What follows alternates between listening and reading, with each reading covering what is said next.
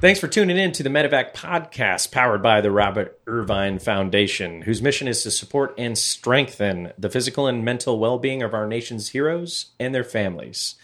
They provide them with life changing opportunities, resources, and support through food, wellness, community, and financial support programs. I'm one of your hosts, David Reed. And I'm your other host, Christian Myers. Thank you for joining us on the Medevac podcast.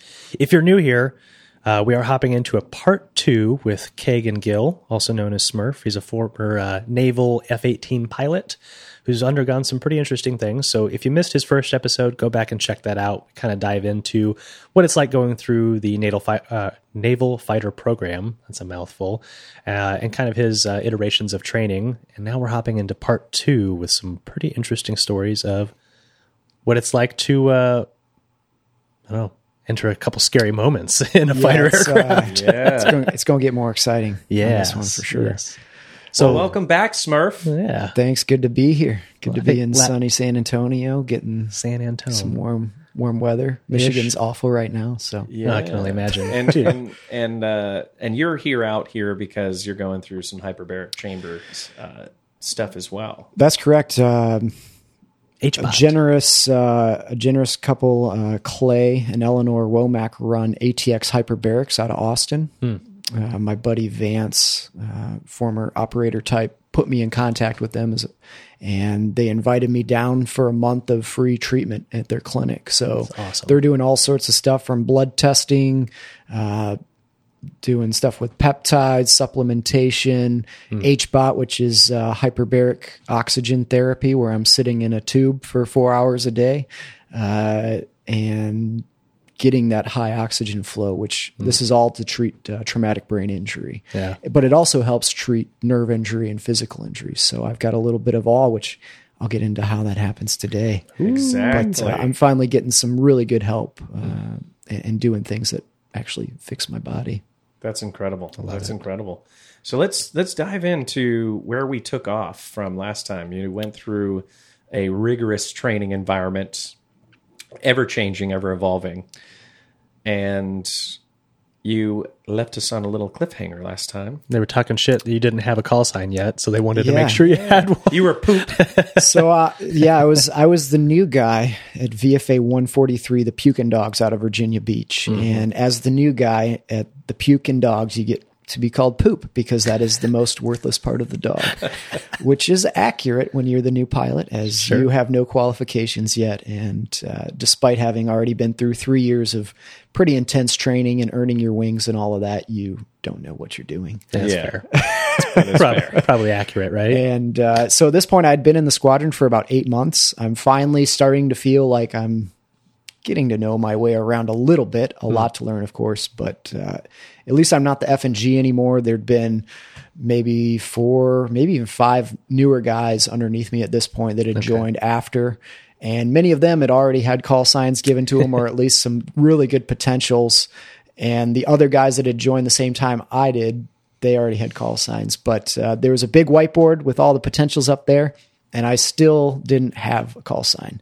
Did you have any like suggestions for for you? Um, I think they had ninja up there because we were all outside exercising, and I was able to move very ninja like and run and jump over a fence like I was a ninja. So they were very impressed with my, but it wasn't embarrassing in any yeah. way. And so sort of complimentary instead. So that one obviously didn't yeah. work. You're not, not allowed to have was, a cool call sign. It was, yeah, it's two Air Force call sign. yeah. yeah. no, just, yeah. Uh, hey, you're not wrong. you're not wrong. Uh, but yeah, if I was in the Air Force, I'd be ninja. what do you want to be? I want to be ninja. I want to be ninja. I want to be Maverick too. Ninja. That's pretty cool. Uh, but yeah, anyways, there were not any very good ones. And uh, and anyways, the the senior JO in the squadron, Basil, who also, if you want to hear another really good, uh, how PG uh, should I keep this? Can I get it? Not at all. Okay, uh, go for it. I guess this isn't that bad, except for Basil. So I love sharing this story without his permission because I know he's just wrenching if he hears this. Uh, but Basil got Basil because he allegedly had sexual relationships with a sister in law. So Basil's an acronym for bangs a sister in law. Oh, no. uh, which I don't know if it has any truth to it, but oh. it stuck mainly because oh, he no. hates it. Uh, yeah, I would hate that too. But he came up just but, before uh, my flight on this day, January 15, 2014, and said, you know, you've been in the squadron, but you haven't done anything dumb enough to earn a call sign. Oh, yeah. And if you didn't hear the last episode, uh, Fisty, my buddy running the SDO desk, also uh, noted that there was a 16 foot, 3,500 pound great white shark named Mary Lee. This GPS tagged shark was directly underneath the working area I was going to go fly in. And he even said that day, be a bad day to eject. There's this massive shark underneath your area, dooming you. So I'm just dooming just you. doomed, and I have not even walked and got my gear on yet. But uh, did the brief our mission that day was to actually go out and check a aerial refueling pod that had just come out of maintenance and make sure it was working properly. Hmm. So uh, another JO hipster, uh, super cool dude, was going to go out and fly the tanker jet. And then my commanding officer and myself were going to fly in our individual jets and join up on him and take some plugs with our refueling probes to see if this thing worked. Mm-hmm. So we get ready. That day, the water temperature out in the area uh, at the buoy nearby was 37 degrees Fahrenheit with below freezing water temperature. So a very cold Atlantic Ocean oh, out yeah. there that day. Are you wearing your Mustang, the Mustang suits, or what do you guys have? Like dry suits? So we have dry suits yeah. that we wear. So you put on, uh, you know, your normal gear. You can wear long underwear under them, but I don't think many people do because it gets real sweaty. Oh, it's disgusting. Although yeah. it wouldn't have been a bad idea this day had I known what was about to happen. But uh, sure. uh, put on my dry suit. You put your G suit, harness, and your survival vest over, and I grabbed. Uh, I just got my qualifications with my JHMCS helmet, which is this big sort of space age ballsy bulgy visor. Oh yeah. And wherever you look in the cockpit, it uses magnets to track your head position, and it displays a lot of your weapon systems and radar symbology, so that you can do some really cool things. Everything from potentially acquire a target over your shoulder mm. and engage in a air to air target that way to if you're in a CAS scenario you can look down at the ground and do visual acquisitions you can kind of see through the, the, the aircraft, right? You can um, see through the cockpit. The F eighteen doesn't have where you can see through the aircraft. The F thirty five does now have that, where okay. you could literally look down and it uses cameras to project an yeah. image of what's on the ground. That so is wild. Really yeah. rad tech in that thing. Yeah, um, we tried out some similar equipment in the helicopter, and it was it was more discombobulating for me in the back, like we can stick it, our entire bodies out of the helicopter if we need to.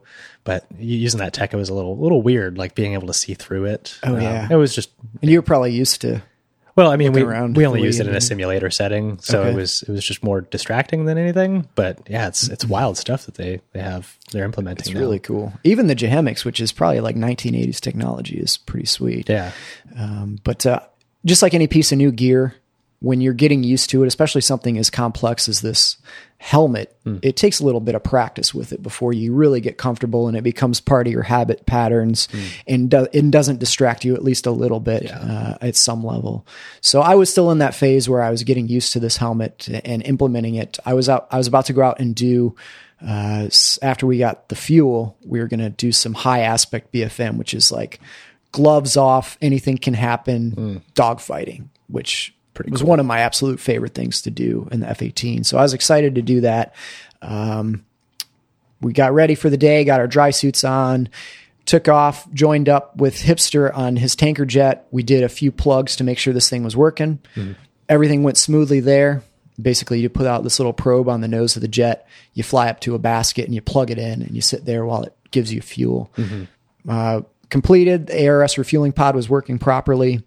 Hipster uh, went his separate way, and then my flight lead and I took our jets and we set up to do some high aspect BFM mm. and start getting the hang of this helmet for me. And so we go, we set up, we did maybe four or five rounds of fighting, which is kind of like a round of martial arts. You fight until somebody's a clear winner and then you knock it off and you set up and do it again and again and again. And today was sort of like stepping in the ring with Rick and Mike Tyson. You know, this guy is a Top Gun graduate, commanding officer. He'd been doing this 15 plus years and was very capable and proficient mm-hmm. at it. And but that's the way a lot of Navy training, military training goes. You know, you jump in over your head and you figure it out. Yeah. You get beat up. That's how you get better. You get better for yeah. sure. Get beat up by the um, really good guys. Yeah. yeah. And you figure it out. Yeah. And anyways, we had done all those sets, uh, mainly of me getting my ass kicked by my skipper. and we set up for the last, we hit our Joker fuel, which meant we had just enough fuel for one more round of fighting, or at least a partial. Mm-hmm. And so we set up called Speed and Angels. We set up a little lower and a little faster than we normally did just to consolidate uh, the time we had. And uh, called Speed and Angels, which meant I was in position. He was in position. Three, two, one, fights on. And, uh, Flight lead maneuvered the nose of his jet aggressively nose low. I matched that to come towards a merge where mm-hmm. we cross paths. And as we cross paths, I'm sort of distracted utilizing the HOTAS, so the the buttons and things on the stick and the throttle to mm-hmm. utilize my weapon systems in conjunction with this complex helmet. And while I'm looking out trying to focus on that, I didn't quite fully realize the speed and the altitude I'd gotten to in that short bit of time since we called the fights on. When we called the fights on, we were up at 12,500 feet, which is over two nautical miles up in the sky. Yeah. So the ground wasn't an immediate concern of mine at that point, but things happen very quickly, especially when you're a little bit distracted by a new piece of kit. Oh, yeah. And as we came to that merge, I was already 30 degrees nose low and partially inverted. So it made sense to me to continue to roll the rest of the way inverted and pull the jet in a split S maneuver down towards the ocean to bring it back up. Mm-hmm. Meanwhile, uh, flight lead went nose high. And so I'm diving down and I'm at this point pulling seven and a half G's with that stick all the way in my lap. And the jet very quickly accelerates into the transonic region, which is right before you break the speed of sound. Mm in the transonic region, uh, the parasitic drag acting on the aircraft is exceptionally high. Yeah. Back when guys were trying to break the sound barrier, a lot of the engineers and scientists were saying there's no way you can break the speed of sound because this sound barrier, as you get towards the speed of sound, that exponentially goes up. Mm-hmm. You can't get through that wall of air. Mm. So that's where I'm at with the aircraft and airspeed. And because of that, the engineers and test pilots developed a system on the jet called the G bucket and that was uh, done with wise intention, which is when the aircraft reaches that transonic region, if you're carrying bombs on the wings, it reduces the G force that's available on the jet hmm. to reduce an overstress, a potential overstress of the wings. Sure. Um, but unfortunately, this system activated uh, with no warning, and there were not bombs on my wings. However, the flight before me had put a code in the jet mm. telling it that there were bombs that I was unaware of. Okay. And so, at basically the worst possible time, pointed straight down at the ocean, approaching the speed of sound, my jet went from pulling that nice, firm seven and a half G's, where, if say for rough math, my head and helmet weigh approximately 20 pounds, and nearly eight G's that's like having a 150 160 pound person on your head yeah. and you're using your neck muscles to look around and fighting that force, not to mention all the force that's going through your body. So you can really feel that force. Oh, yeah. And as I'm pointed straight down at the ocean with my neck craned out, keeping the other aircraft in sight, because you lose the sight, you lose the fight kind mm. of thing. Uh, and as I hit bullseye nose low, the jet just goes, nope and it eased up the G that I could pull. It went from seven and a half G's down to about four and a half G's. Mm. So that's the equivalent of going around a sharp corner in a high performance sports car and then having the steering wheel kick back halfway. Yeah. And instead of skidding off the road, I'm now stuck in a dive at the ocean. Driving you towards and a wall, basically. I pulled the throttle to idle. I put out the speed brake in the few seconds I had to figure out what was going on again, just a reaction time. I didn't know what was happening yet uh, yeah. about all I just told you about the G bucket. And before I knew it, the ocean was just rushing up into my face. And mm. the hmm. only option for me at that point was to get out of the jet or die with the jet. So at two seconds before impacting the ocean, I was at 51 degrees nose low, so a pretty steep dive.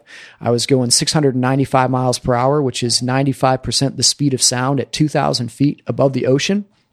Uh, I punched out. I pulled the ejection handle between my legs and braced for impact. And a normal ejection is pretty violent on your body.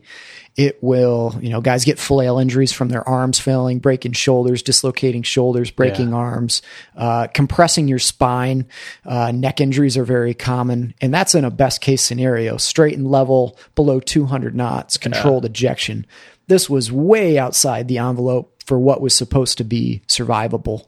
Uh, fortunately, uh, I'm a fairly short person. While I hated that growing up, going to the bars and being the shortest dude in the bar, uh, I was also very into CrossFit and lifting, so I was pretty stocky, five foot seven, about 180 pounds. Mm. So I was strong, short, stocky. I was a wrestler, so I had a strong neck, and that I think in part at least saved my life was that preparation going into thinking that maybe something like this might happen someday. Sure. And as I ejected, even with all that, uh, I mean, it was like hitting an explosion with my body. Uh, if you've ever stuck your arm out a car window going 70 miles per hour down the highway, say you felt that parasitic drag acting on your body, mm-hmm. or, you know, you're a skydiver, you know what it's, and you, I'm sure you jumped out of airplanes and, and, what it feels like as you jump out and you hit that airflow at, oh, yeah. you know, 150 knots or whatever you guys normally jump out at. Um, well, if you stuck your arm out a car window at 70, you felt about one one hundredth the force that impacted my body. That parasitic drag force is exponentially stronger with airspeed.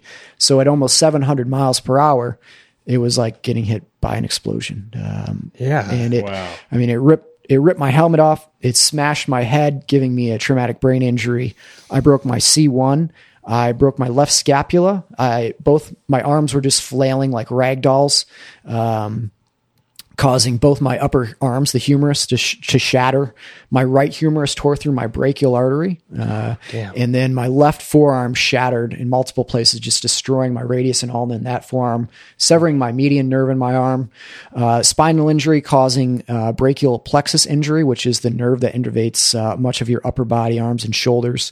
And then both my legs were flailing around in that wind speed with steel toe boots on they basically turned into maces, yeah. smashing my tib fibs open, my lower leg bones, uh, just smashed to pieces with open fractures. Chunks of my tibia are falling out, chum in the water for this great white shark that I now know is down below me. Um, by the time the ejection sequence completed, it takes about 0.4 seconds for you to exit the aircraft. I was 1.5 seconds from impacting the water. Yeah. And in that time, my parachute fortunately deployed slowing me enough that I didn't die on impact with the ocean somehow. Uh, I likely still sustained some injuries from that impact with the ocean as well at that speed. Sure. Um, I had ejected so fast that my dry suit had shredded open. A majority of the survival gear on my vest had ripped off. Uh, my helmet had ripped off my head. Wow. And so now I just splashed into the water. That parachute that had just saved my life was pulled underneath the ocean current and then very quickly started to drown me alive.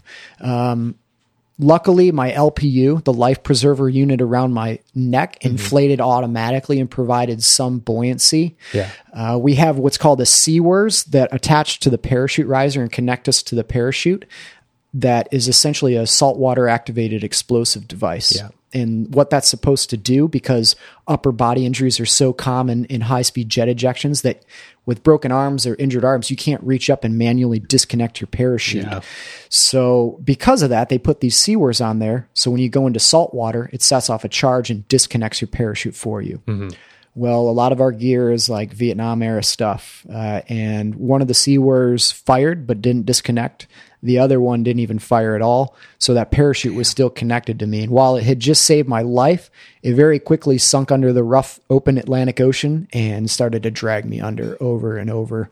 And if you've ever been held under, um, by a big wave out surfing or when you need a breath of air if you've ever been drown proofed and you want to get a breath of air and you can't get it you know that feeling oh, yeah. um, not to mention, this is 37 degree Fahrenheit water, which, if you like to cold plunge, you know that feels like freaking needles on your skin. And when you put your head under that water, it's like a brain freeze. Oh, yeah. And so that ice water is filling up my tattered dry suit, making me even more of a sea anchor because that's all trapped in my equipment now. Mm-hmm. And the parachute's just pulling me under over and over again. And meanwhile, fortunately, my flight lead sees my parachute open, realizes something's wrong, quickly drops a mark on my location, marking my GPS location, at least where my parachute was. Mm-hmm. And then in what little fuel he has left, he's basically at bingo fuel. Yeah. So operating on just fumes and just enough to get back to Virginia Beach. He sees a fishing vessel maybe a mile away and he switches up to maritime guard on the radio and tries to get a hold of them they're not answering so he gets really low really fast and thumps their bow flying over the bow of their ship or the bow of their vessel very low and very fast they realize something's up when a freaking Super Hornet blasts over the bow. Oh my switch up to maritime guard, and he helps to direct them over to my position. No shit. Um, he has to bingo back. Yeah. In that time, he's able to coordinate his on-scene commander roles with search and rescue, with ATC, and get other aircraft and ATC all involved. Uh, so you know, heroic efforts on his part and what little fuel he had to get all that done. Uh, meanwhile, I'm just getting teabagged.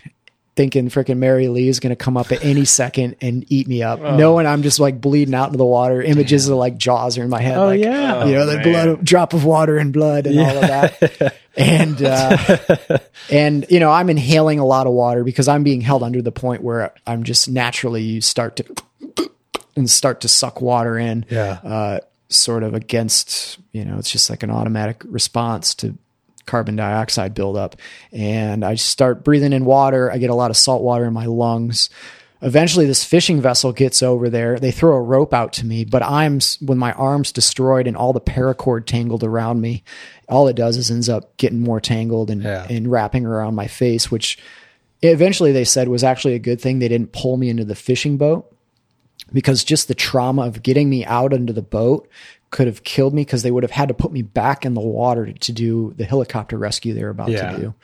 Um, meanwhile, a H-60 Seahawk helicopter from HS-11 had been called in from a aircraft carrier that was out in the area, had my direction, as well as an H-60 Seahawk helicopter from HSC-28 that was actually about to go out and do, I believe, a weapon exercise with some of the SEAL teams uh, out of Norfolk. They both got called and heading my way. There was a Coast Guard vessel on my way on the way out, and so there's all this stuff converging on my position. And in the chaos of the search and rescue, there was actually a HAZREP created, so a hazard report, because it had become such a dangerous environment. Nobody was on the same frequency. Nobody Yeah. seemed to know what was going on in this sort of chaos of real time rescue. The helicopter from HSC 28, just the week prior, the rescue swimmer on that, um, Cheech was his call sign. He was out on a rescue, an, a Navy H 53 Sea Dragon, one of these big heavy lift helicopters that had gone down. They had an in flight fire Oh man. uh, caused because you know those helicopters are extremely antiquated, and there's actually a whole documentary about what happened with that and and sort of the the budget neglect that much of the military is suffering from and, and upkeeping the equipment we have vice the urge to send all this money to developing new things and the contractors and the, the defense industry that benefits from that and the sort of imbalance and what that what that does to the active duty people and the equipment that we currently have Yeah. and the soldiers that are on the ground, you know, fighting Marines fighting in Fallujah without body armor, with freaking duct tape together M16s from Vietnam era. Anyways, sandbags as armor. And, just I digress. Yeah. Uh, we can get into that later. I can Yeah, go it's- forever. it's- Uh, that's about- a valid it's a point. point. And didn't we just increase the budget? So I'm sure year over year, every year, baby. it's okay. Sixty percent of it was unaccounted for. So yeah, that's all. that's all. Yeah. well, you're you're not wrong, but that's that's one of the things that we used to say about the helicopters, right? If it's not leaking, it's probably empty. yeah, right. Right? If it's right. not leaking hydraulic fluid, it's because it's out. you want to see that stuff dripping. Yeah, like it's good. No, it's a good thing. It's dripping. Yeah, it means it's full. But uh, anyways, so there was this H fifty three Sea Dragon that went down right around the same area I was in the week prior.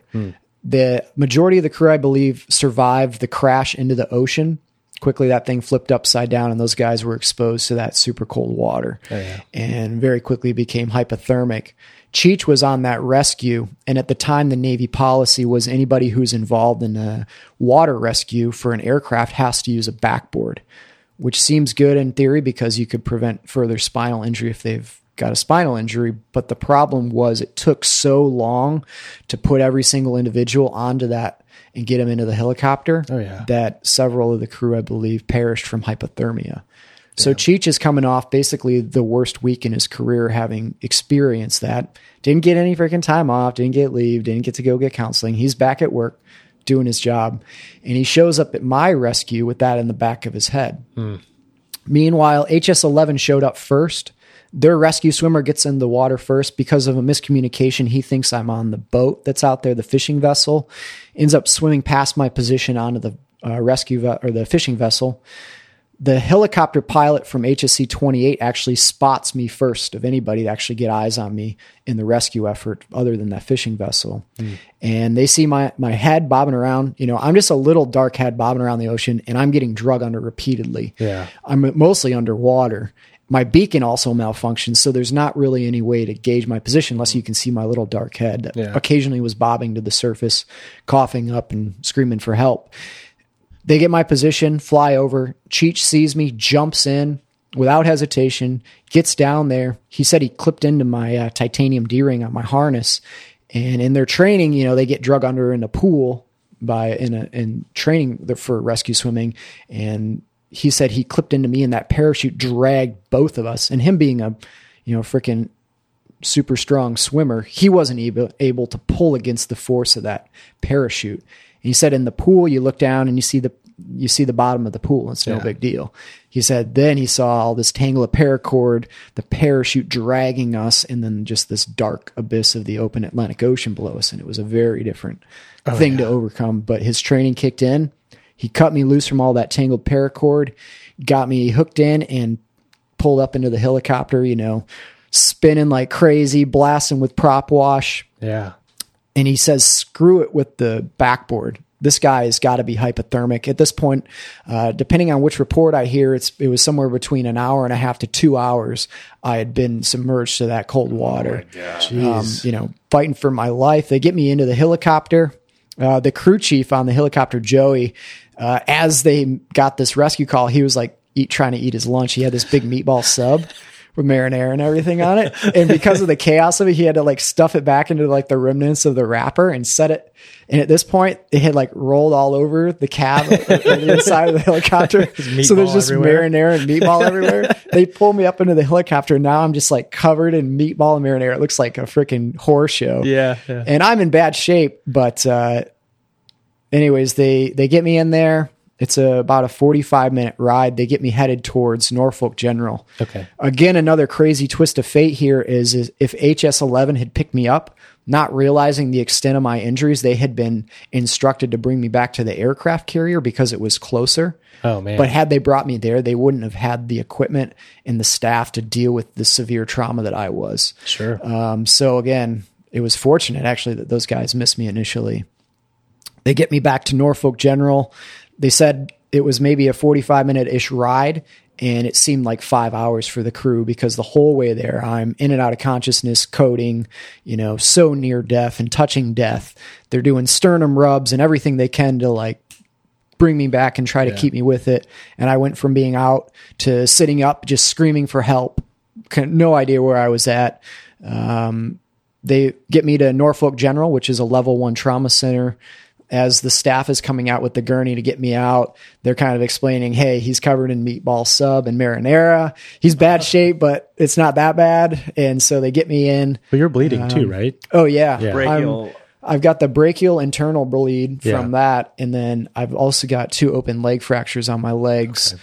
Uh, I'm extremely hypothermic. I've got a ton of water in my lungs. Uh. My kidneys are failing from rhabdomyolysis because of all that. I'm probably saying that wrong. Rhabdo, uh, rhabdomyolysis. The the tissue breakdown from all these injuries is just overwhelming my kidneys. And anyways, they get me into the hospital. Hmm. They start treating me for all these things at once, essentially. By the time I got to the hospital, I'd been in a, a, heated cab helicopter for about 45 minutes. When they took my core body temperature, it was at 87 degrees Fahrenheit.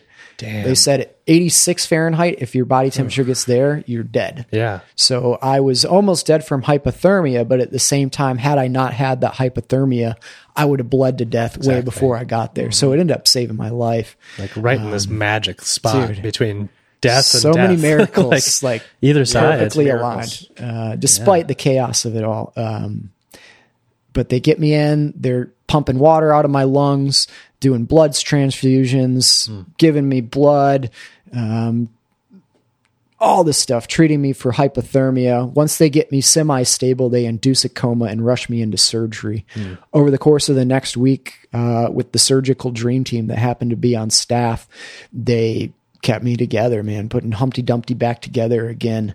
They had to do um, limb salvage procedures in all four extremities with uh, fasciotomies.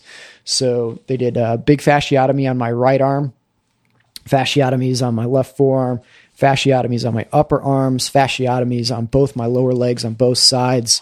Uh, for those who aren't familiar with the fasciotomy, historically, when you get bad injuries to your extremities, be it from breaks, bullets, whatever it is, it causes that tissue to get really inflamed and mm-hmm. swell up. And I'm sure you guys are familiar with this from your training and experience. Uh, but that pushes against the fascia tissue and it constricts syndrome. blood flow, yeah. causes compartment syndrome. And not that long ago, not that many decades ago, they would just chop the limb off yeah. and you'd be, uh, you know, amputee or quadriplegic in my case.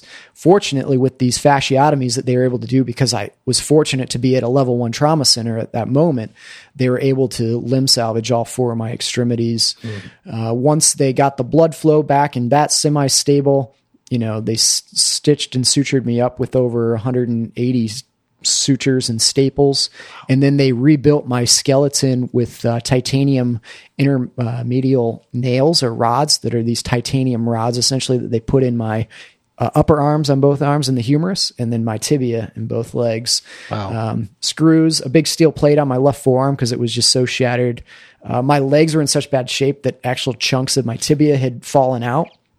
Uh, but now, if you see my X-ray, I look like uh, mini me Wolverine, essentially. Do call uh, sign yeah. Wolverine. and, and, thank God you didn't have any experience with that shark. Yeah, Mary Lee was. she full, left you alone. And I actually later learned, despite what I was thinking at the time, that sh- most sharks are typically repelled from the scent of our blood. Hmm. Uh, we're like one of their last choices of meals, hmm. and uh, while I'm not saying a, a, shark that just swam over the open ocean for a long time that's starved isn't going to pick you off. Yeah, right. In most cases, they smell your blood and they go, "Yeah, hmm. no thanks." Uh, it's kind of like chow food, you know. The chow hall is like uh, man, dirty blood. I guess yeah. I got to eat it. I'll eat it. But I don't like, want to. Man, this guy's really banged up. I yeah. think we're gonna leave him alone. Uh, like vulture shark. Yeah, Mary right? Lee. Mary Lee left me alone, and uh, so they put me into surgery, induced coma for a week, over a dozen surgeries. As they did all of that. Wow at one point, uh, middle of the night, the nurse came in and my left hand was just blue and cold. Mm. And they're like, all right, we're going to have to amputate it. But as a last ditch effort, they called in this vascular surgeon and he was able to do a vein graft to repair my brachial artery in my right arm wow. and restore blood flow. But I came within a couple hours or less of losing this lower arm or hand. Wow. Um, and, anyways, after a week of all that, uh, they transferred me from Norfolk General over to Portsmouth Naval Hospital to the ICU. Um, and I was now basically they're trying to get me to come to wake yeah. up. And I spent another week in this non induced coma where they're like, we don't know if he's going to come to. And I look, wow. I mean, I look like hell. I, my face just from impacting the air at that speed, it looked like I had lost in a freaking 15 rounds of boxing. My eyes were swollen up. My face was all puffy and black and blue. Yeah. I had an ex-fixator. So this big metal contraption on my right arm holding it in place. Uh, all my extremities were vacuum sealed with this plastic wrap uh, wound vacs. I was intubated. Hmm. Uh, my legs were all like sprawled out and wrapped and lifted. And you can imagine as a parent coming in and seeing your child, sure. yeah. especially parents that weren't terribly keen on me going in the military to begin with. I know it was extremely hard on my mom. Yeah. But uh, all my squadron mates are there and, and wondering how I'm going to be. They're all visiting at the ER or, or the ICU waiting room. And the the mood's pretty low, morale's pretty low at this point because there's a lot of pessimism going around from the physicians and medical staff saying like, mm. you know, he's probably not going to come to. He might be a vegetable.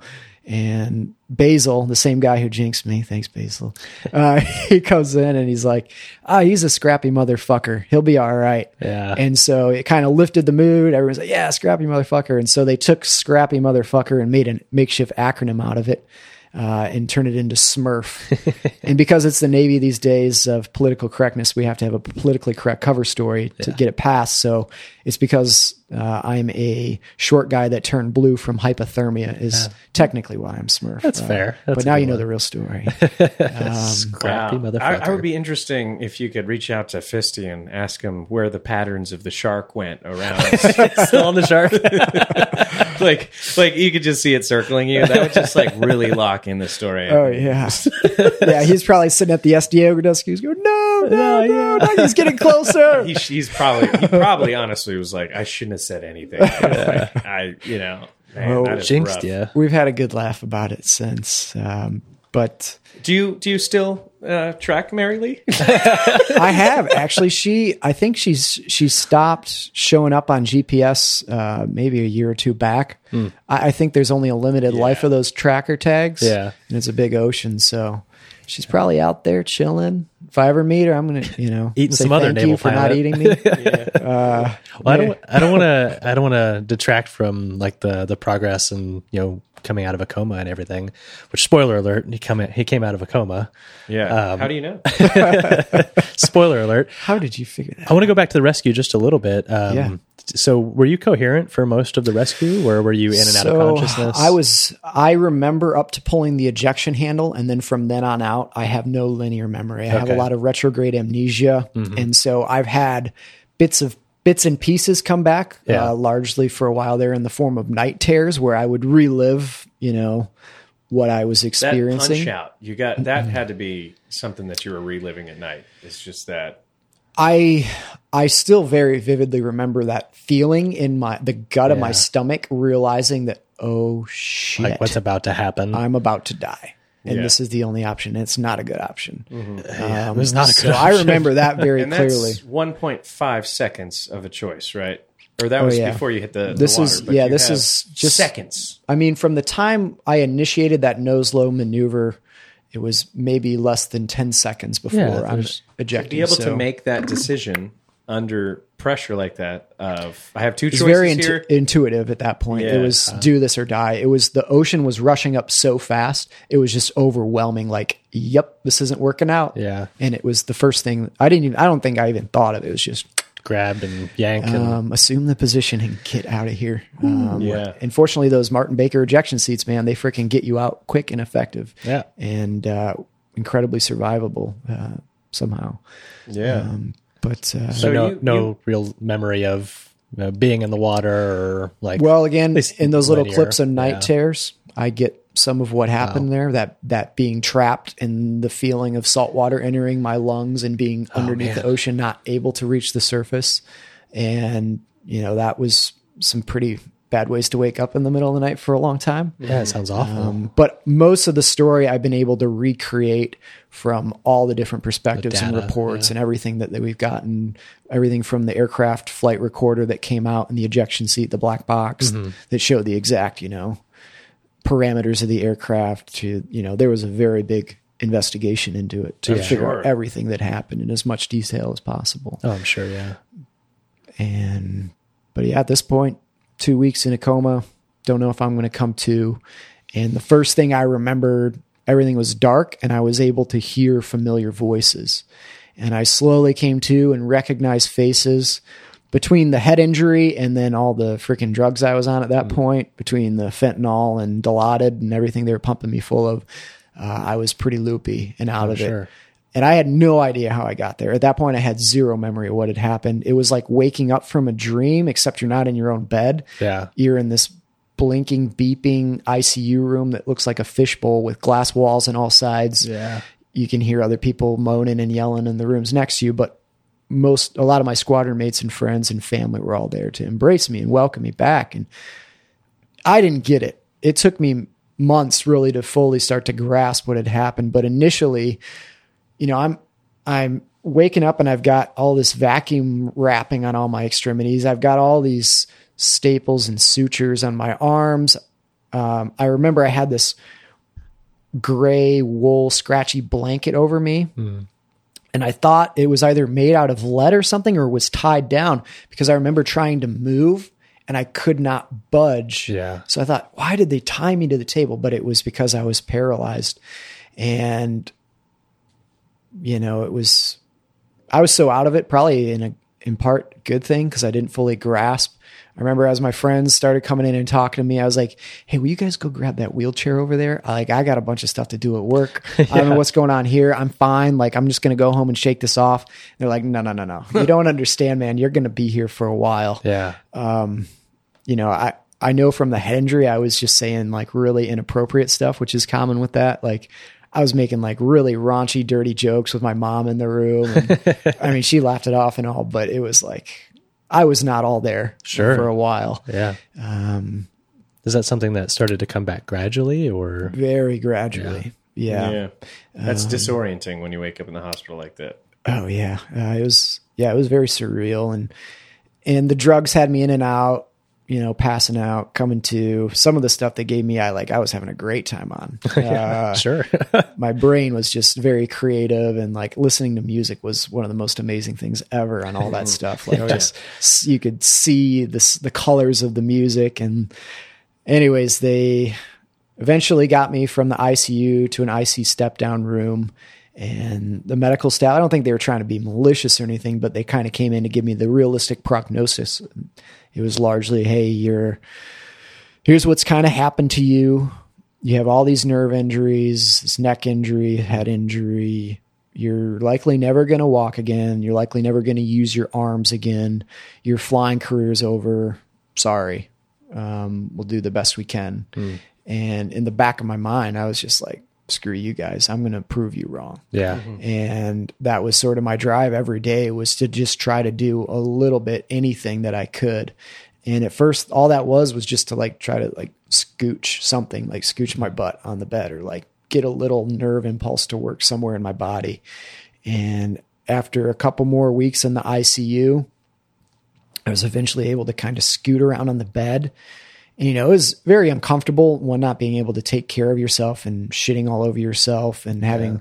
some young 18 year old corpsman that signed up to go be with the special forces doing cool guy stuff is stuck in there wiping your butt. Uh, and so it was very unpleasant, uh, you know, being what I felt kind of like a burden on people in mm-hmm. that way mm-hmm. and being completely unself sufficient, which I had always kind of prided myself on. Sure. Uh, but that was just more motivation to get out of that situation. And one day the nurse came in and I had managed to get to the bottom of my my little bed and sat up. She came in she's like, "Whoa." She couldn't believe I was sitting up. And so eventually I was stable enough there that they transferred me into an ambulance and took me down to Rich, I guess up if we're going uh, north uh, to Richmond, Virginia, hmm. uh, a couple hours north of Virginia Beach area, Norfolk area and they put me at the VA Polytrauma Center there. Okay. At I think it's the McGuire VA hospital there. And uh, that's where I started undergoing basically every type of conventional therapy known to man, uh, most every day of the week, all day. Mm-hmm. Uh, I had to relearn how to do everything. Uh, I did speech therapy, vision therapy, occupational therapy, physical therapy, kinesiotherapy, aquatherapy, recreational therapy, seeing all these specialists and you know the the the facility there was just renovated so it was very new and clean and nice mm-hmm. art on the walls look if you were to walk through you'd go wow this place is really nice you know mm-hmm. and and you know compared to here there were veterans you know vietnam era veterans that would come in and visit us and bring us pizza and stuff and hang out with us and this one dude I talked to, he was a uh, he was a sniper during the Vietnam War that took a few rounds, crawled his way out over several days from behind enemy lines all alone, got rescued miraculously, and told me the conditions of what the VA was like back in those days. Oh, uh, and he's imagine. like, you know, you're stuck 12 plus dudes in a little room, no privacy. Everybody's just covered in blood, piss, and shit. You're lucky to see medical staff once a day. And then, mm. oh, by the way, you, you were drafted into this war that you didn't necessarily sign up to do. You got severely wounded, treated like that. And then once you're really good and addicted to morphine, they wheel you out on the side of the road in a wheelchair and say, good luck with your life. Yeah. So, you know, things have evolved in a lot of ways from there. But at the same time, I saw a lot of problems under that facade of this sort of nice facility and big screen TVs in every room. Yeah. Um, and you know, there's a the care the staff there was very caring and, and really wanted what's best. But some massive shortcomings I saw was one the you know the pharmaceutical industry has reps there and they're freaking you know they're dressed some they're these pretty young women dressed somewhere between you know business casual and escort and they come in and flirt with you and they try to get you to sign up for these trials. And I overheard the staff talking about a trial that had recently gone down where they had these spinal patients that had, uh, you know, chronic pain issues from these nerve injuries related to severed spinal cords. And they brought in this medication on a trial and they injected this stuff into their spinal fluid and the, it was supposed to help with pain, but because it had gotten contaminated, which I later heard was likely because they were storing the stuff cryogenically frozen in liquid nitrogen in containers that were not designed to go in liquid nitrogen. The liquid nitrogen was seeping into the containers. So they were essentially injecting remnants of this liquid nitrogen with the medicine into these spinal patients, causing severe, like 11 out of 10 pain permanently for the rest of these guys' existence. And they're, you know, they're paralyzed, begging people to kill them because they can't kill themselves. And the only way they could really live on in their existence is in an induced coma. Um, so there was some pretty awful things that I heard about I going. mean, that's a nightmare. yeah, That is a nightmare. That's a nightmare scenario. Um, and uh, and you know there's there's probably lots of other examples of some of the testing that's kind of going on behind the scenes on veterans that's not talked about and this stuff doesn't see the light of day in the news. Yeah, um, it never would. uh, one of the other biggest shortcomings i saw was uh, one everything is about getting you on as many drugs as possible. You don't you don't ask for it. I didn't say ever like hey i'm hurting. Can i have some more meds? But before i knew it i was on this polypharma list of oxycodone oxycontin tramadol trazodone amitriptyline Stuff to make you not gabapentin stuff to loosen your stool. Yeah. And it- yeah. I remember I was in the hospital. I had over seventy six pills a day, three times a day, and it was all to counterbalance other things, so Yeah. that five of those drugs could do its job. Right. And, and then the one they told me like, oh, this this this drug gabapentin, this newer medication is better than the oxycodone. It's not supposed to be addictive. And so they had me up on like 2400 plus milligrams a day of that stuff, which uh, there's a really good book out there called Sickening by Dr. John Abramson. Okay. He does an interview actually he's on the Rogan podcast uh, maybe this past year. Uh, but that book goes into the sort of the corruption in the whole clinical trials and the pharmaceutical industry influence over getting a lot of these drugs passed. Yeah. And Seroquel, uh, which is the the brand name, Yeah. uh, for- Antipsychotic. uh, it's uh, or not. I'm sorry, not Seroquel. I'll get into that later. Actually, that's a whole nother chapter of this. But uh, um, Neurontin or gabapentin. Neurontin. Yeah. That was the nerve pain medication that they were giving me in massive doses. That one actually got into a lot of trouble. The pharmaceutical industry, uh, I can't remember which manufacturer made that one, but they actually got in a massive fine, which for them was like nothing because Yeah. they make so much that these are just slaps on the wrist. Slaps Um, on the wrist. yeah, a- that's exactly. but uh, a they they were profits, yeah. illegally marketing that for off-label use, and that was what they were giving it to me was this off-label use of it. Hmm. Um, anyway, so the, the over medication, and then every night where you're trying to get sleep, they're constantly waking you up. So you're you're not getting good sleep. You, they're waking you up to take your vitals and give you more medication to help you sleep, which is like just let me sleep. I was sleeping already. And then I think one of the biggest downfalls was the frickin' food was hmm. absolute just over processed garbage went to the you know the contract went to the lowest bidder which happened to be this facility like an hour and a half away in hampton roads prepared this already highly processed a few steps below a tv dinner maybe a notch above M- mre Prison food. just yeah. probably equivalent to what prison food is. Uh, And they put it in metal boxes and they transport it an hour and a half. So by the time you're getting it, it's just there's no nutrients. There's little to no fresh fruit or vegetable. Uh, there's just junk. Yeah. Uh, for example, I call it the holiday feast. Uh, it was this sliced deli meat turkey was supposed to be. It was supposed to be like a Thanksgiving dinner, you know Uh, it was it looked like like the sliced discount slimy deli meat that's about to go Oh, yeah. rancid was the main entree, and then they had these boxed mashed potatoes that weren't mixed properly, and so they were all like Powdery. powdery and chunks of stuff in them. They had on top was this little gelatinous brown goop with chunks in it that was the gravy that looked like it came out of a can of dog food and put right on top. coagulated. and. Uh-huh. Yeah. And then there on the side was this white generic jelly packet that just said cranberry on it. and it was like high fructose corn syrup, artificial color, artificial flavor, Yeah, cranberry flavor cranberry sauce. Uh, so that's like the nutrition that they're, which it's not, you can't even call that nutrition. You get two Percocets for dessert. Um, yeah. and then, and then fortunately, you know, if you're on like the, the low sodium diet, then you don't even get salt or hot sauce. So Oh, it makes it even worse. so you're not getting sleep. You're not hardly getting exercise. You're not getting basic nutrition. Hmm. They're putting all the money into the therapists and this sort of big facade of all these things they're doing to you. And granted, there, there is some benefit to the therapy you get. And that's, I'm grateful for. yeah. Um, but you know, underneath that facade, there's also all these sort of shortcomings that are serious issues that should be addressed. Um, but I spent three months as an inpatient. Um, a long time. They kept telling me, you know, you're not going to walk. Uh, Fortunately, eventually, they had one of these electric wheelchairs free up for me. And I know you're into this world, uh, but getting that independence to be able to get on this thing. And I only had two fingers in my left hand that would work, but it was enough to operate the little joystick. Okay. Mm-hmm. And so it gave me mobility. And it was so liberating after months of just basically being stuck in a bed. Yeah. Just to be able to get moved into this thing and like scoot mm-hmm. around and like go outside a little bit and, Yeah. and get fresh air was huge mm-hmm. motivation.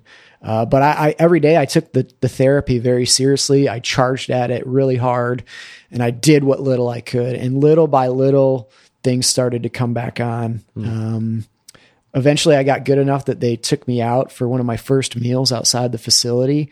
Um, and after all of that oxycodone and pain meds, I hadn't taken a shit in like two weeks. Oh yeah. Yeah, oh, sure. They got me to the, I think we went to like a noodle house or something Oh, and rolled in. And as I got Roll me to the bathroom. aroma of just like that smell of like real food, I was like, oh, and my stomach was just like, I was like, somebody, at this point, I had to have help getting around still. Yeah. Uh, they wheeled me into the bathroom and got me on the toilet. And I proceeded to, after a lot of screaming and blood and gore and awfulness, like awful pain, I pushed this freaking Nerf football out. and as I came out, like they had turned the music up in the restaurant to like try to drown out my screams of terror and pain. Uh, and as I came out, like no one would make eye contact with me, but it was like this chunk of evil escaped my body. Oh, Uh, and, you know, some of my parts haven't been the same ever since that experience. Yeah, but anyways, it's great to get out. Sounds like Um, a yawn now. Oh, and uh, you know, for a long time, they told me my right hand would never work again. And one day, and I so I had started to relearn how to do everything with my non-dominant left hand, with just my pinky and ring finger. I had to relearn how to, you know, brush my teeth and do all my little things and eat. And eventually, that bicep started to come back a little bit, um, but it was it was pretty minimal for what I could do. But they got me into aqua therapy. They got me uh, eventually strapped into this contraption so I could relearn to walk little by little. That eventually progressed to where I could get in a walker. Okay. Um, my right arm one day just started like I was starting to able to feel tingle in my fingers. And then after a, a few days and then a week i was able to you know start using my right hand again. Wow. and little by little stuff just slowly came online. Fortunately i had people bringing me food from the outside so i was actually getting real food Yeah, uh, which i think made a huge difference. I saw a lot of people in there that were motivated in doing these therapies but they were not getting that. Hmm. and man when your body doesn't get freaking food Yeah. real food like i don't care if you have all the freaking therapy in the world like that is a massive shortcoming of that Mine was um, Panda Express. yeah I loved orange chicken. And I, when I was in the hospital, any anyone, hey man, can I bring you anything? Orange chicken, Panda Express. oh the smell of that after all that crap food you're like oh Yeah. Oh, yeah. Delicious. I still to this day love Panda Express. And I, I swear by it. this this episode of Medevac podcast brought to you by Panda Sponsored Express. by Panda Express. Orange chicken specifically. Um, but little by little, they got me walking on a walker. And after three months, I eventually got to go home to Virginia Beach uh, and started doing outpatient therapy. So, how many months until you were on the walker? Like, um, it that? took about three months in so total. Zero to three injection. months. Then, yeah. then you could get up and like use the walker. Yep. And that was, you know, I wasn't getting around real good, but yeah. I could at least scooch around on my own well, with some mobility. So, how long were you more or less permanently paralyzed, like where, where you were um, incapacitated and could not move on your own. Do you know about a month and a half, I'd say, before I started to get little bits where I could start wiggling legs and moving these two fingers on yeah. my left hand. How, um, from a mental health aspect, I mean, you were, you were obviously at the the peak of your physical you know physical yeah. body. You were operating as you know an elite fighter pilot in the Navy, so and like then, you're able to use your mind and your body in uh, peak capacities and you've gotten to zero now on both yeah. aspects. Yeah, I mean, fortunately, I guess in part I had that head injury and all these drugs, so I was just kind of out of it. Yeah. And, and in my mind, all I was focused on was what can I do right now? Mm-hmm. What can okay. I move? And it's just that, what can I maybe get a little bit better today? Yeah, it's, it's just that mindset. step at a time. Yeah, one foot in front of the the other. Um, I'm sure you get asked the question quite often now. Is like, how did you get through it? You know.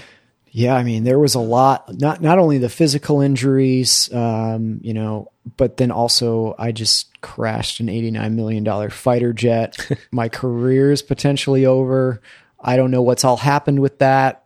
How much am I at fault for what has happened? Mm. And they started doing a FNAB, which is a Field Naval Aviator Evaluation Board, yeah. which is not really a process anybody wants to ever have to do.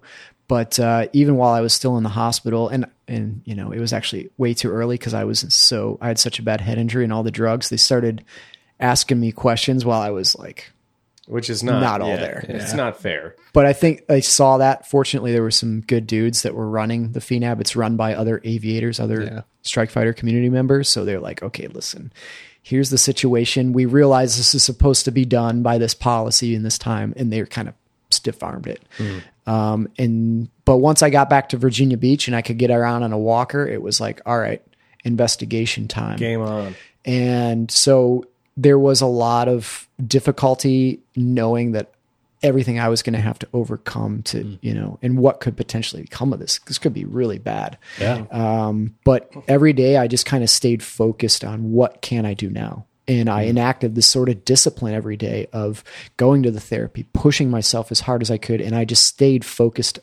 on very nearsighted goals. Yeah. And I just tried to not pay too much attention to like long term outcome and all the pessimism and statistics because, you know, my whole life I had been kind of an underdog, an undersized, redheaded kid, you know, like, oh, like I know. I'm coming from the, you go, uh, like coming from behind has kind of become something that I had embraced and was kind of loved to do and almost mm. just to prove people wrong or what I was capable of. So, um, I think that foundation in my core kind of kept that fire alive in me yeah. and kept driving me. But really, it was just that discipline to keep me going every day. And what mm. could I do? And I would do it with everything I could and I poured myself into it, mm-hmm. and that that made progress. And it was like these little, you know, from just being able to sit up on my own yeah. to being able to go to the, the bathroom by myself, like those little victories. That's the motivation fuel, right there, for sure. And I'm sure you know, like I've had you, my fair share, same same like, kind of situations. Very, uh, very uh, familiar. You know, uh, waking up in the hospital and just being so confused. You know, you were doing something important. And, yeah. And then just those small baby steps to overcome. Mm. And then, you know, when you get that question, it's how you how did you get through it? It's just you just survive. Yeah. It's yeah. it's that foot in front of another the other and just trying to make it through the day, the hour, the minute if you need to. Yeah, man. Short short term short term goals. little short term goals, just step by step. Just like goals right in front of your mm-hmm. face. Yeah. And that's how that's how you have to look at it. And then eventually you could look back and be like, okay, three months have passed. But and that's how everybody perceives it as is that time that you yeah. took to get to where you're at now. They don't understand the baby steps. Yeah. That truly takes taking that successful shit for the first time. You know, that's a goal. Yeah, and like, I mean, and, and it was a concern of the medical staff. I mean, they had me go in and see a psychologist, yeah. and he was kind of like, you know, how's it going, man? Like, Yeah. this is kind of bad, you know? And, and, but he was pretty astounded by just my mentality of resilience where I was just like, what can I do today? You know? Yeah. Yeah. And he's like, that's, that's awesome, man. Just keep that. And, um, I kept that going and I fortunately had a lot of support along the way. Once I got out, um, I was in sort of a toxic relationship with the woman I was dating at that time. Fortunately, again, my buddy Fisty, uh, he had a 1994 Jeep Wrangler painted up just like the Jeep Wrangler from Jurassic Park, all like the letters and Yes. graphics and everything. he showed up where I was staying with this girl who was, uh, I mean, I, I won't even get into that on air, but uh, I'm happy to share with you off off the mic. But uh, he drives into the driveway, comes in, and is like, "Get a bag packed," and he helped me like get my stuff together. And he's like, "Get, we're getting out of here," and like pulled me out of that situation to help me and pulled me into his house. So I started living Good. with my buddy Fisty uh, and another friend of mine from flight school, Vinny, who was a pilot. Um, at VFA 103, another one in the same air wing. And those guys, man, just having my friends around me and living with those dudes. Oh, yeah. Like I could still barely get around on a walker. And they're like, hey, man, we're going to go out on the boat and go wake surfing. Come on, you're going. And I was like, I could barely get down to the Yeah. dock and down Yeah. the hill. And, and getting on the boat was the project. But they just kept pulling me out. They started pulling me out to go to Chick's Oyster Bar and go out and have Hmm. see everybody and be social. And I was really surprised to see how embraced I was getting by the strike fighter community. And Yeah. you know, I was thinking, you know, here I'm this guy. Maybe I screwed up. Maybe I just crashed this jet and it's all my fault. Hmm. These guys are going to hate me and be judging me. But it was such the opposite. It was hmm. all like, That's the mad respect for you being here at Chick's Oyster Bar, hanging out with us and getting back at it. And Yeah. that those little sparks of hope and my friendships are what brought me back. Hmm. And I mean, I could there was I mean there were days like I was sitting alone at the house. I knew my buddies were getting ready to deploy into what became one of the most active the most employments of kinematics in the history of naval aviation uh, in modern times. Like they were, they were getting ready to go do some very cool stuff, and I felt I was letting my squadron down, and I had a lot of this depression. And there were days I was just sitting out on the back porch on a freaking lawn chair with oxycodone and whiskey, and just melting into the floor. Yeah. And I could have very easily dis- disappeared into that dark place. But frickin' Fisty and Vinny would show back up and take me back out and get me, you know, they eventually got me wake surfing. Um, my buddy, uh, Spicoli, he got me out, uh, frickin' mountain biking. I had done some like trail riding before, but he took me out like no kidding downhill mountain Oh, biking Yeah. at Bryce Downhill Park in Virginia. Like I had the freaking full face mask, all the armor. I could barely use my arms at this point still. like I could barely use the front brake because my left hand was still so weak. Sure. I was wobbly legged, but we're freaking bombing down this stuff. And uh, my buddy Neil and Vinny and Rich took me down to the Outer Banks out surfing. It was like 10 to 12 foot heavy Outer Banks surf. Oh my God. And they're like, come on, dude. I could barely get my freaking wetsuit on. And I didn't even bother with the board, but I put on some flippers and I got out there with them. And I got just smashed by a few of these waves and held under. And in the back of my mind, I'm thinking, I'm going to freak out being held under. But Yeah. it was quite the opposite. Like I came to eventually and got a breath of air and I was like alive again. And those little things were huge motivations. Yeah. Facing that fear Um, again. That is the critical point, I think, of being able to handle your injury is having the friends and the support systems around you in place that bring you back to it. Hmm. It's the guys who lock themselves in the room for 10 Oh, man, years. if you cut off. And and You need the know, connection. so it's so easy for you to have done that where you're going to you know chick clams or whatever Chick's Oyster Bar. Anybody from Virginia Beach will know. It's a bunch of Navy SEAls and fighter pilots all fighting over three women. I'm, I'm gonna get some flack from that one chick clams Yeah. Chick clams. That would be a good name for it. no but um but yeah having that support system around you is pivotal into your success Oh yeah. and, and two doing all of these extreme activities gives you back that endurance right i mean if your goal is to just get up and walk again that's all you're going to get to but if your goal is to run that marathon Yeah. or to downhill mountain bike then you're going to get to there again And that stuff's so much better and reinvigorating not only your physicality, but like your freaking soul and Yes. mentally helpful. You know, sitting in a occupational therapy clinic trying to pick up marbles and mm-hmm. put them in another container just drains your soul. I mean, Mm. Yes, there's no doubt the modern medical system, while it, like the trauma side of the house, all the surgeries I had, I'm so grateful that I got that Western medicine. But it's after the surgeries, after you get put back together, the the rebuilding of you Mm-hmm. in your brain and your soul is I mean the rebuilding of your soul isn't even regarded as a thing unfortunately Yeah. and there's there's a trauma there that doesn't get addressed through conventional medicine but friends doing that stuff Yeah. uh, I mean I Physical started body uh, and your mind, right? I started. I, I played the piano a little as a kid. I had like a few lessons, but I started tooling around on the piano again. And you know, before I knew, it, I was starting to play all these songs again on the piano, and that was how I was rebuilding my nerves and my hands. Is doing something fun that Yeah. I enjoyed.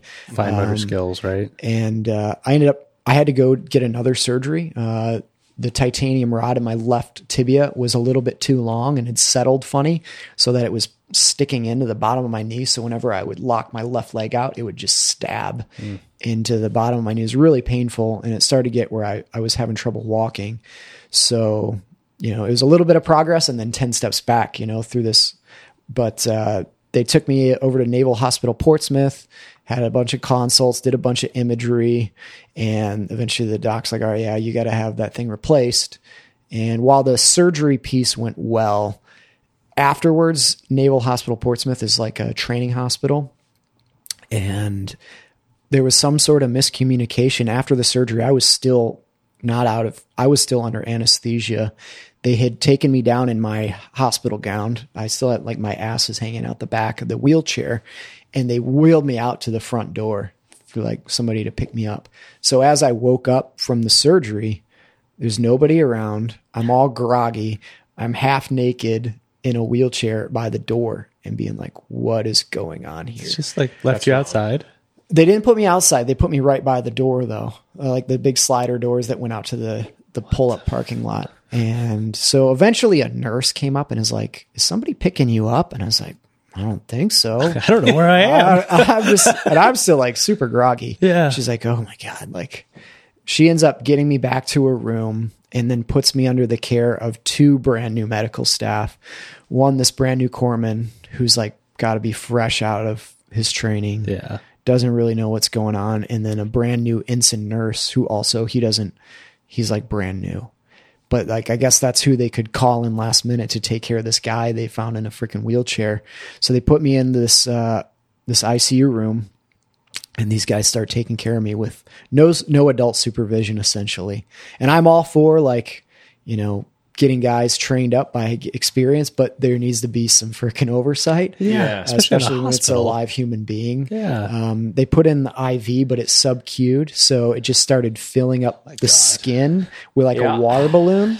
uh, so I wasn't getting any fluids. I wasn't getting into the medication I was supposed to. Not to mention, at this point, I was addicted to over a dozen different medications. Oh, yeah. and I started to go through the withdrawals of hours of not getting that medication. Not to mention the pain of just coming out of a fresh surgery. Yeah. Not to mention just the normal discomfort of coming out of general anesthesia, the nausea, combined with now severe dehydration. He eventually brought in a little plastic urinal for me to pee in. And with all my might, I squeezed out this little bit of brown liquid. That was my urine, like the seek medical attention brown, you know, from like Yeah. the urine charts you sometimes see in the military. Um, so I was now having probably some form of rhabdomyolysis again with already damaged kidneys, uh, severely dehydrated, drug withdrawal, and the corpsman and this nurse just it, they had no idea, not of any fault of their own. Like they just didn't belong there alone Yeah. without help. And I kept saying, Hey, you sub Q'd this, look at it swollen up. And they're just like, no, it's fine. And they're like, okay, listen, if you're going to leave, we need you to be able to demonstrate mobility. So they brought in a walker and they had me, they're like, all right, we need you to walk down this hallway. You just got out of surgery. And I just got out of surgery like maybe five or six hours from this point. But I'm like, ah. at this point, I'm severely dehydrated. I'm getting like, I'm starting to get the severe pain in these Yeah. waves and I'm nauseous. And I'm like, I will do freaking anything to get out of this place. So, like, yeah, you need to walk down to that room and show us that you can move that far. I don't know, it's maybe 100 feet, 100 some feet down the hallway. So I get up, and as I put the weight on that left leg, I just hear this crunching as the bone settles and that that rod settles in there, and I just feel awful shooting pain from my leg and I'm just in like almost vomiting in pain. And I just struggle my way down the hallway on this with every little bit of strength that I had left, just shaking, miserable, moaning. And I get to the end of the hallway, and I don't know if it was like a physical therapy clinic or some sort of uh, outpatient clinic. I stumble into the room, and there's two medical staff in there, and I like sit down on the the little table in there. I can't remember, it was like a, a bench or a table, and then I took a garbage can, just start dry heaving in it. And these two guys are like, what in the hell is going on here? Yeah. And um, I think that at least initiated some real medical help eventually getting there. They got me back to my room. My friend uh, Smugla from my squadron, he was one of my department heads, another pilot. Him and his wife come in. Uh, Amanda, his wife, was actually a physical therapist, mm-hmm. and she had actually started to work with me outside the clinic, uh, which I can talk about later. But uh, they come in to like be like, "Hey, what's going on, man?" And they saw the condition I was in, and that the fact that there was no real medical staff. Uh, and then I just progressed into like the worst pain I've ever been in my life, just screaming ten out of ten pain, uh, out of control from the withdrawals and oh, nausea, yeah. and I didn't know what was worse. Like it was just I felt like I was dying because I really was. Eventually, they they actually got the IV in, so I was at least getting fluids. Yeah. Uh, but my body was just collapsing on mm-hmm. me, and it was so miserable. Um, but uh, eventually, at like 3 a.m., they finally got this resident doctor in, who again he barely knew what he was doing. Yeah, there was there was literally a pharmacy like a floor above or below where I was at that could have got me all of these meds that I needed, but they just had no idea how to use the system to do that. And so eventually the doc gets in they're struggling to get me under control because I'm at this point just screaming at the top of my lungs, yelling and moaning. Mm. And they finally bring in a thing of Dilaudid and get up this PCM, patient controlled medicine, hooked up.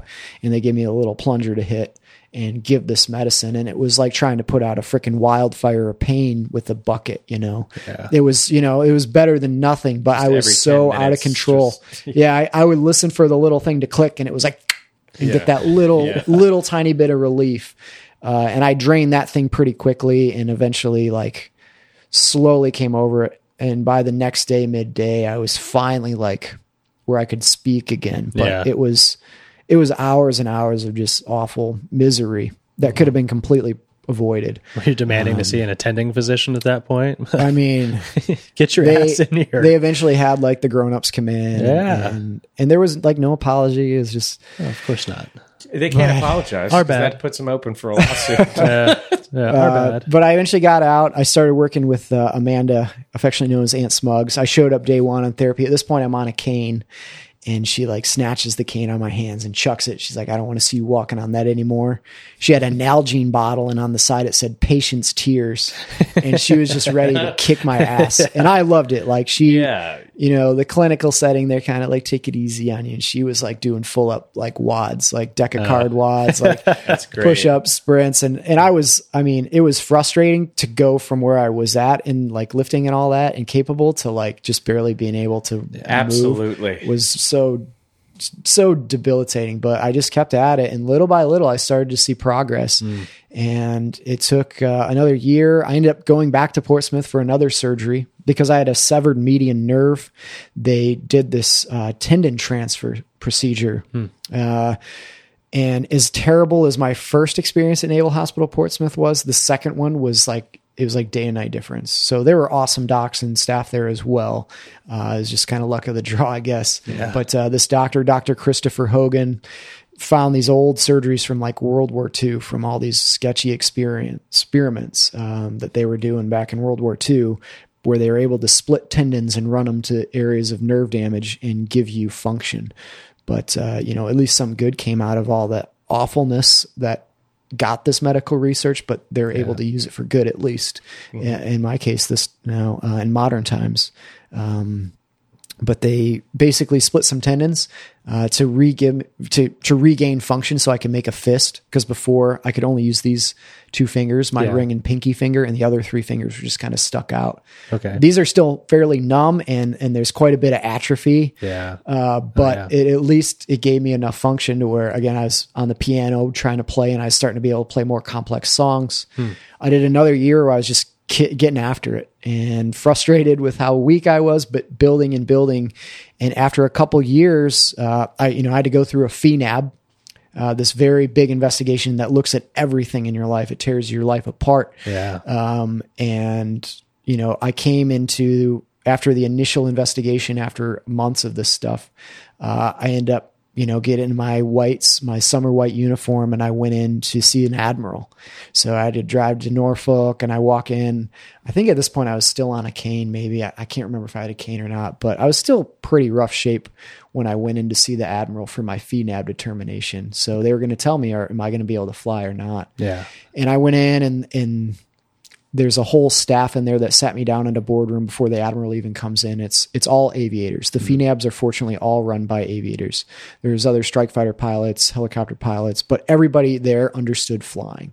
And so they started asking me questions and you know, I large was like, "Yeah, you know, I made I made the split second decision and it wasn't the right decision. I was distracted, but it, it's my fault and what happened largely and you know maybe there's this system on the jet that exacerbated it and there was you know other things leading up to it that could have been avoided you know the swiss cheese model you know yeah. a lot of things lined up that kind of went wrong but i largely took it upon myself which i think they were not used to somebody doing in that position hmm. i think they're maybe more used to people trying to like wiggle their way out yeah. of how it's not their fault but they were very open and receptive to me.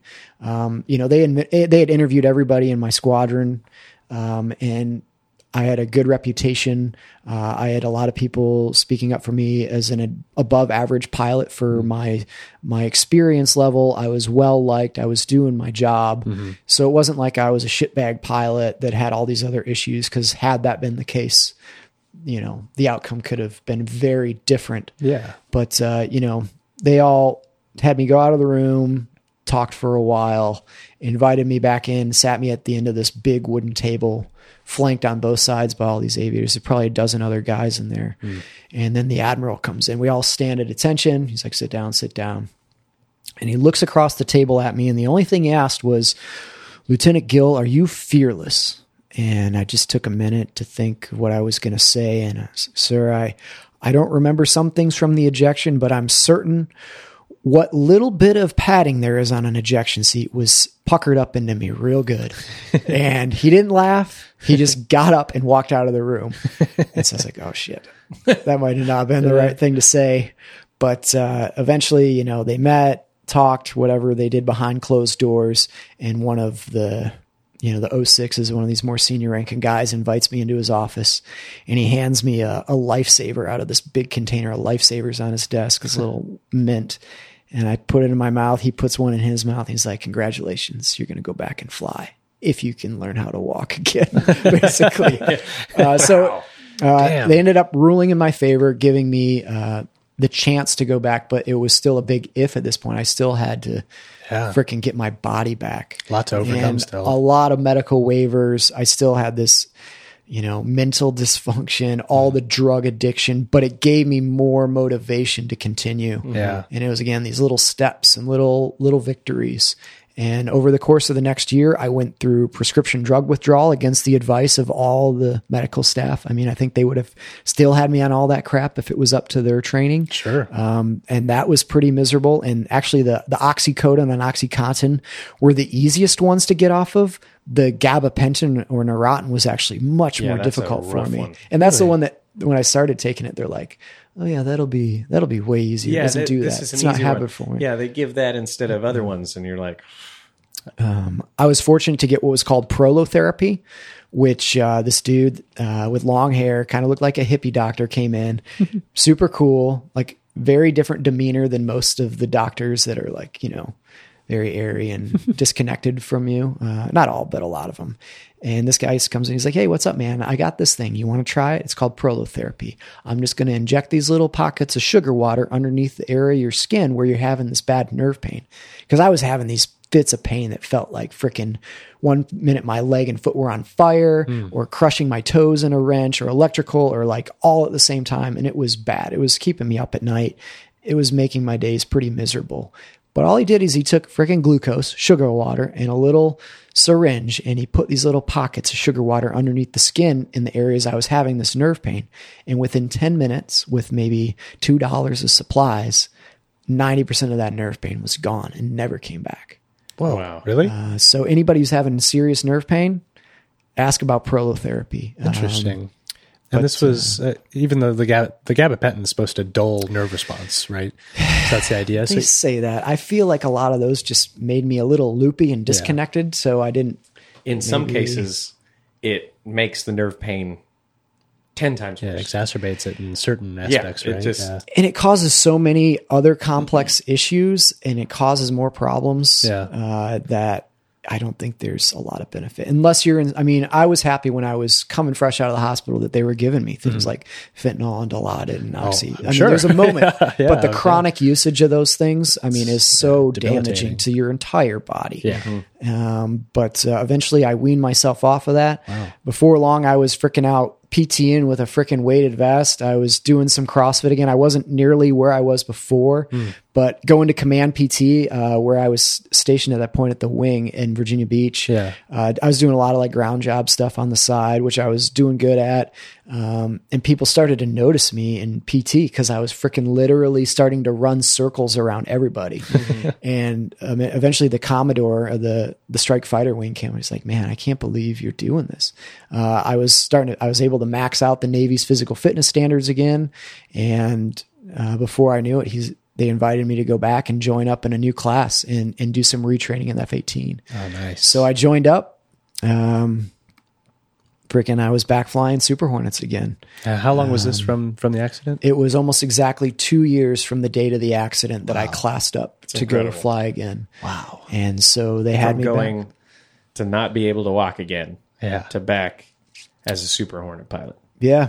That's huge Yeah. progress. Incredible. And so, you know, I still had to pass that training and I was kind of under a microscope, con- a microscope considering I was just coming off of a FNAEB Yeah. and everything that had happened. But, uh, you know, for a while I felt kind of bad about the jet, but the guys in my squadron were like, they did the math and they figured out uh, for an $89 million jet in 2014 dollars, that's the equivalent of every American taxpayer paying 24 cents. So if you ever see me and you're upset about the jet, I owe you a gumball. Yeah, a quarter. yeah But that puts with, the military with inflation, in though, gumballs are four dollars now. Yeah. so- Yeah, that's true. All right. Yeah. We gotta That's an incredible story, man. Um, yeah, truly. Thanks, man. And uh, yeah, I, I ended up graduating at the top of my class, going through retraining, and ended shit. up uh, with VFA 136 Knighthawks in Lemoore, California, flying Super Hornets. And I was back at it, um, doing workups, getting ready to deploy. And uh, this is kind of where the Disney version of my story would probably end Yeah.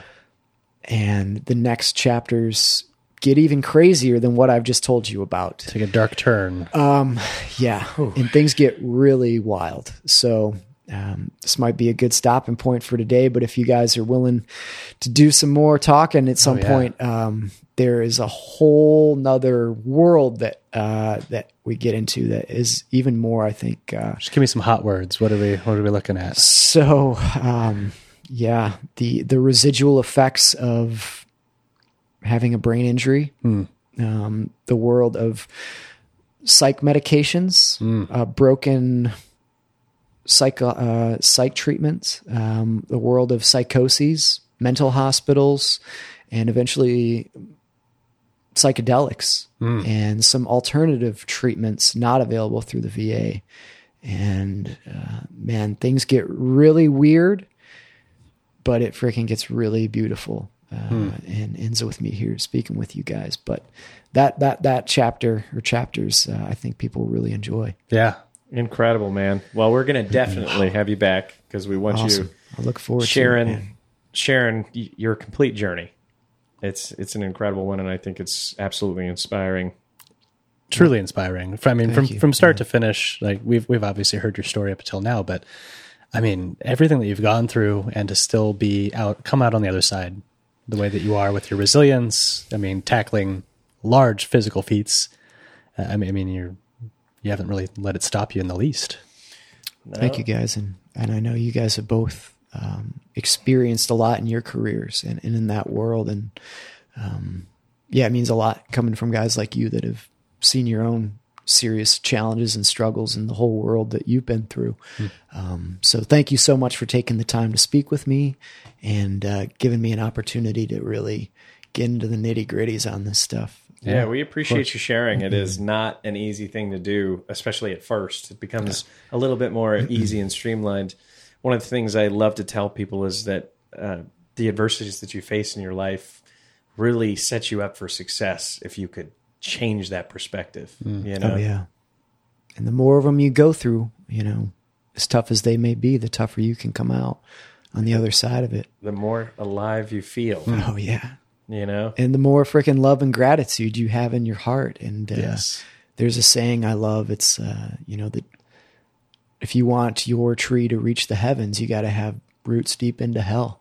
Mm. And uh, I feel like the deeper you've been into those dark places, you know, the greater you can grow as that's, a person. That's incredible. So, if you could tell the audience one thing, what would it be?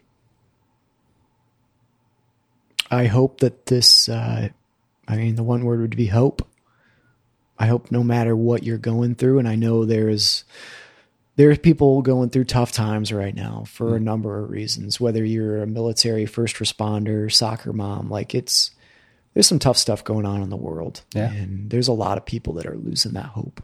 They're losing that, you know, that little bit of spark of optimism that maybe allows them to be decent to each other or love themselves. So, you know, I hope hearing my story and story of guys like yourself, like I hope this maybe gives you that little bit of hope. Because hmm. if you can keep that little bit of hope, uh, that that same uh, in episode one, I talk about Mike Stock, this legendary Navy test pilot, Seawolf, Bush pilot, legend of aviation. That was I was fortunate to have as professor, but he told us in our one of our classes the the basis of survival is having hope. Mm. You know, he asked us in class, "What do you need? What's the most important thing to survive?" And we're like, "Water, food, shelter, blah blah blah." And he's like, "Hope." Mm. If you can have just that little will to live, that little bit of hope. Mm if you can, whatever that is, I, I hope I hope this can give you that, maybe a little spark of it. Incredible. maybe help you can help share that with other people. And I love that you guys are doing this podcast and sharing these stories and, and giving that hope to people that's so desperately needed right now. Um, yeah. But uh, yeah. Well, you're awesome. I'm gra- I'm glad that Mary Lee didn't get you. yeah, she's she's cool, I guess, man. And she's cool. I hope we find her again. Yeah, I really yeah. Do. Check if we out. learned anything Shark from this story, yeah, right. it's uh, dinosaurs still exist. Watch out for sharks. Yeah. Thanks for being on today. Thank you guys really for your time. You. We're going to have you My back pleasure. on uh, to hear on. more about your story episode three coming up next. Looking forward to it. All right. Thanks, Kegan. This has been the Medevac podcast, ladies and gentlemen. Thank you very much for watching. And if you want to follow along a little bit more closely, head over to our Instagram. That's the primary means of contact at Medevac Podcast or medevacpodcast.com.